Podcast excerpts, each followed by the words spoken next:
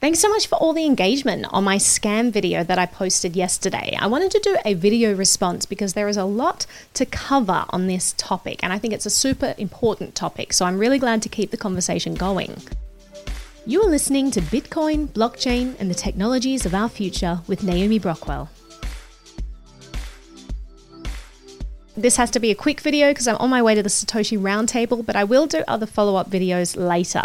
But to start off with, I wanted to look at the actual definition of scam because a lot of people were commenting in the thread and uh, giving examples of projects that just don't fit the definition of scam. If I'm incorrect here, then I would love to hear specific instances of how they do fit this definition. So let's look at the definition of scam to cheat someone and defraud them, to knowingly engage in deception deceptive practices to deliberately defraud someone. This is a very specific definition. The word scam carries a lot of weight and has legal repercussions. People, however, continue to use this word to refer to projects that they simply don't like. Someone responded in my Twitter thread and said they would like me to name five companies that I think are not scams, and they dared me to keep that tweet around uh, in a year's time. Is this because they think that any project that isn't around in a year is a scam? Because that's not the definition of scam. 90% of all startups fail. That doesn't mean that 90% of all startups are scams. There are a lot of reasons for a project to fail. Maybe it was a shitty project. Maybe it was before its time. Maybe it had a terrible management team. But to scam someone means to deliberately defraud them, to deliberately deceive them, to mislead them, to cheat them. There are so many projects out there that are not going to be around in a year's time, but are also not deliberately defrauding people or cheating them. So, because people asked, here are some examples of what I think are scams and not scams.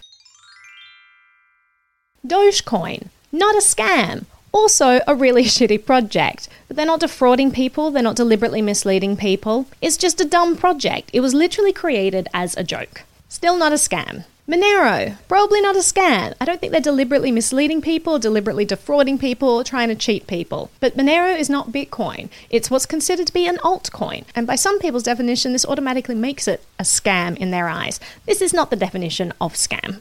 Grin, probably not a scam. Seems like a pretty cool, innovative project. Will it be around in a year? I have no idea, but I'm still really excited to see competition in the marketplace and different projects and ideas being experimented with. It doesn't mean that they're scams. What about an example of an actual scam? We'll look at something like Neo & Bee. So, around 2014, there was a project, seems pretty cool. They had some cool animated videos run by a guy called Danny Brewster. A lot of people invested money. Then this guy disappeared for years, the project never came to fruition, and everyone's money was gone.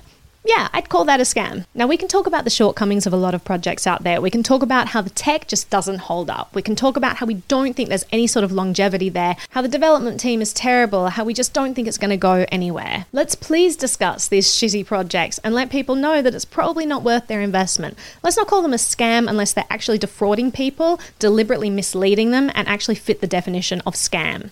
I have to head off now, so this was just a quick video, but I'm happy to keep this conversation going. As I said, I think it's a really important topic, and I think we do need to talk about how the word scam has kind of become this new witch hunt, where we just use the word to throw against any project that we don't like. There is a big difference between a project that you just don't like and a project that is actually scamming people. So let's actually pay attention to that definition and use language very specifically because language has power. Thanks so much for watching.